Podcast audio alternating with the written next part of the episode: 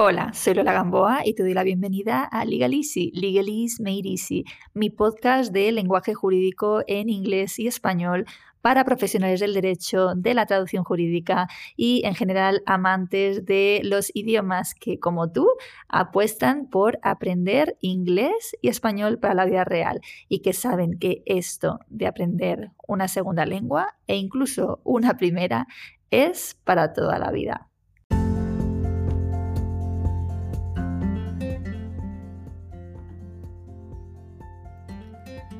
Todos hemos tenido o tenemos el típico cliente que viene al despacho y no parece tener prisa. ¿Te suena de algo? En inglés los llamamos dawdling clients, es decir, clientes que se entretienen, ¿no? que van haciendo las cosas muy lentas como si no quisieran que algo terminara, ¿no? Dawdling to dawdle. La cita se alarga, drags on, en muchos casos innecesariamente y ocupa un tiempo valioso sin que realmente aporte mucho al asunto entre manos. En ocasiones se debe a que el cliente precisa desahogarse, por ejemplo en asuntos de familia. Otras, el cliente es un mar de dudas y tiene un sinfín de preguntas, especialmente porque hablamos del cliente extranjero, ajeno a nuestra legislación y a nuestras costumbres. A veces son clientes jubilados que tienen mucho tiempo en sus manos y van a otro ritmo distinto al tuyo.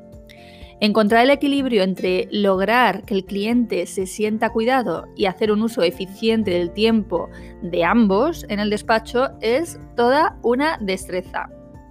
Y saber de qué decir en inglés para poner fin a la reunión sin sonar brusco es algo que puedes aprender. Especialmente los españoles podemos sonar muy oscos eh, cuando decimos las cosas en inglés y hemos de tener cuidado porque en inglés todo debe ser más indirecto, más sutil o educado.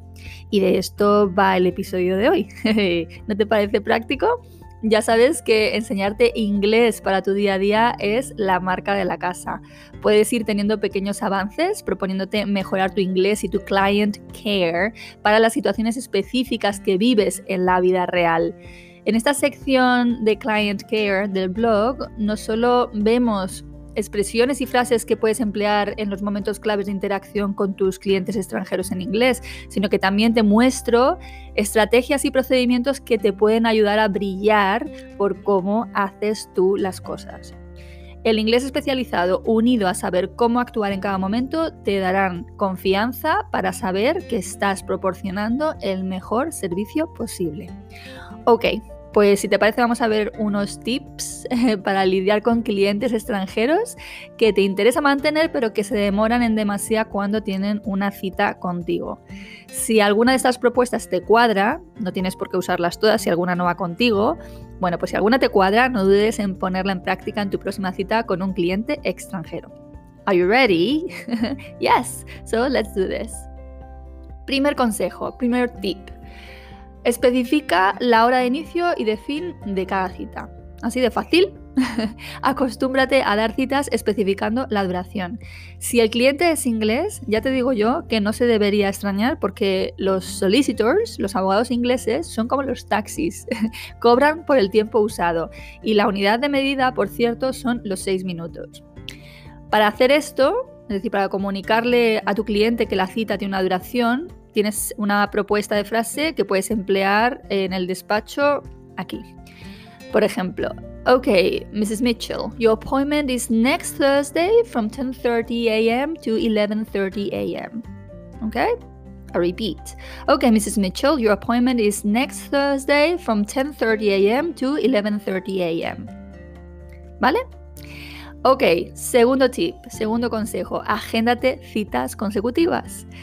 Si hay un cliente concreto que tiende a alargarse en las reuniones, acostúmbrate a ponerte otra cita inmediatamente a continuación. Puedes incluso avisar a tu cliente de que es así y le puedes decir algo del tipo de lo siguiente.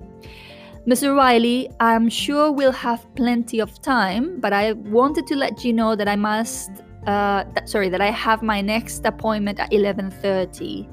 I'm just giving you a heads up in case you want to prioritize your most important discussions for the beginning of our meeting. I repeat. Mr. Riley, I'm sure we'll have plenty of time, but I wanted to let you know that I have my next appointment at 11:30 a.m. I'm just giving you a heads up in case you want to prioritize your most important discussions for the beginning of our meeting. Si estás en un despacho compartido y tienes compañeros o si tienes secretaria o secretario, puedes pedirle a un compañero o a tu secre que interrumpa educadamente, ya sea presencialmente o por teléfono, que interrumpa educadamente la reunión 10 minutos antes del final de la cita para recordarte que tienes al otro cliente ya esperando. Es otra pequeña táctica que puedes usar. Ok, número 3. Ponte una alarma. Te puede sonar algo brusco, ¿no? Que suene ahí de repente una alarma, pero yo, por ejemplo, lo hago en mis sesiones de consultoría y esto ayuda en todo momento a que el cliente respete tu tiempo tal y como tú debes respetar el suyo. Y así cuando suena la alarma puedes decirle, por ejemplo, a tu cliente, That is just a reminder that we need to wrap up in the next 10 minutes or so. I repeat, that is just a reminder that we need to wrap up in the next 10 minutes or so. To wrap up. To wrap up es eh, ir terminando, ¿vale? Entonces es solo un recordatorio de que debemos ir terminando en los próximos 10 minutos o así. Y entonces tú empiezas, por ejemplo, a recoger los papeles de tu mesa mientras le preguntas al cliente si tiene alguna pregunta o duda final que le gustaría consultar. ¿Ok? Ok. Tip number four. Establece procesos para agilizar las citas.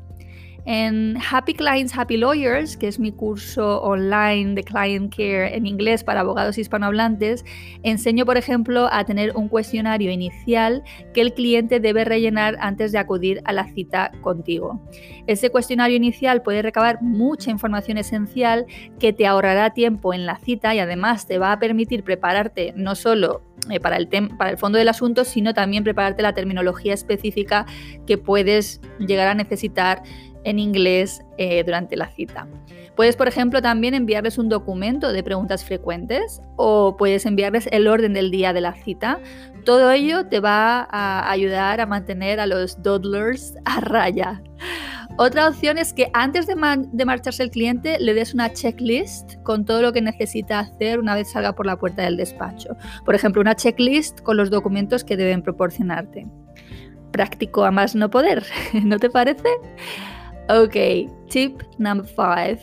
Convierte a tu asistente en parte integral de tu equipo de atención al cliente.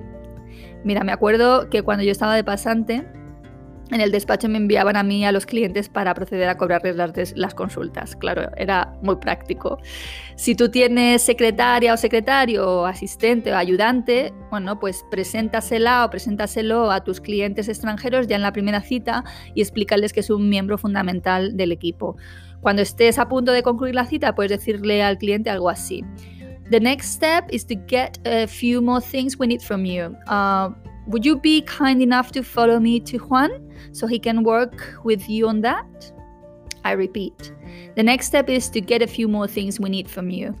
Would you be kind enough to follow me to Juan so he can work with you on that? Pues ahí lo tienes, tácticas y frases listas para que las uses. Si escuchas el podcast en Soundwise, tendrás todas las frases en el icono del clip. ¿Te ha gustado? Pues siempre de más. Y ahora ya me despido deseándote que tengas unas felices fiestas. Ok, catch up soon.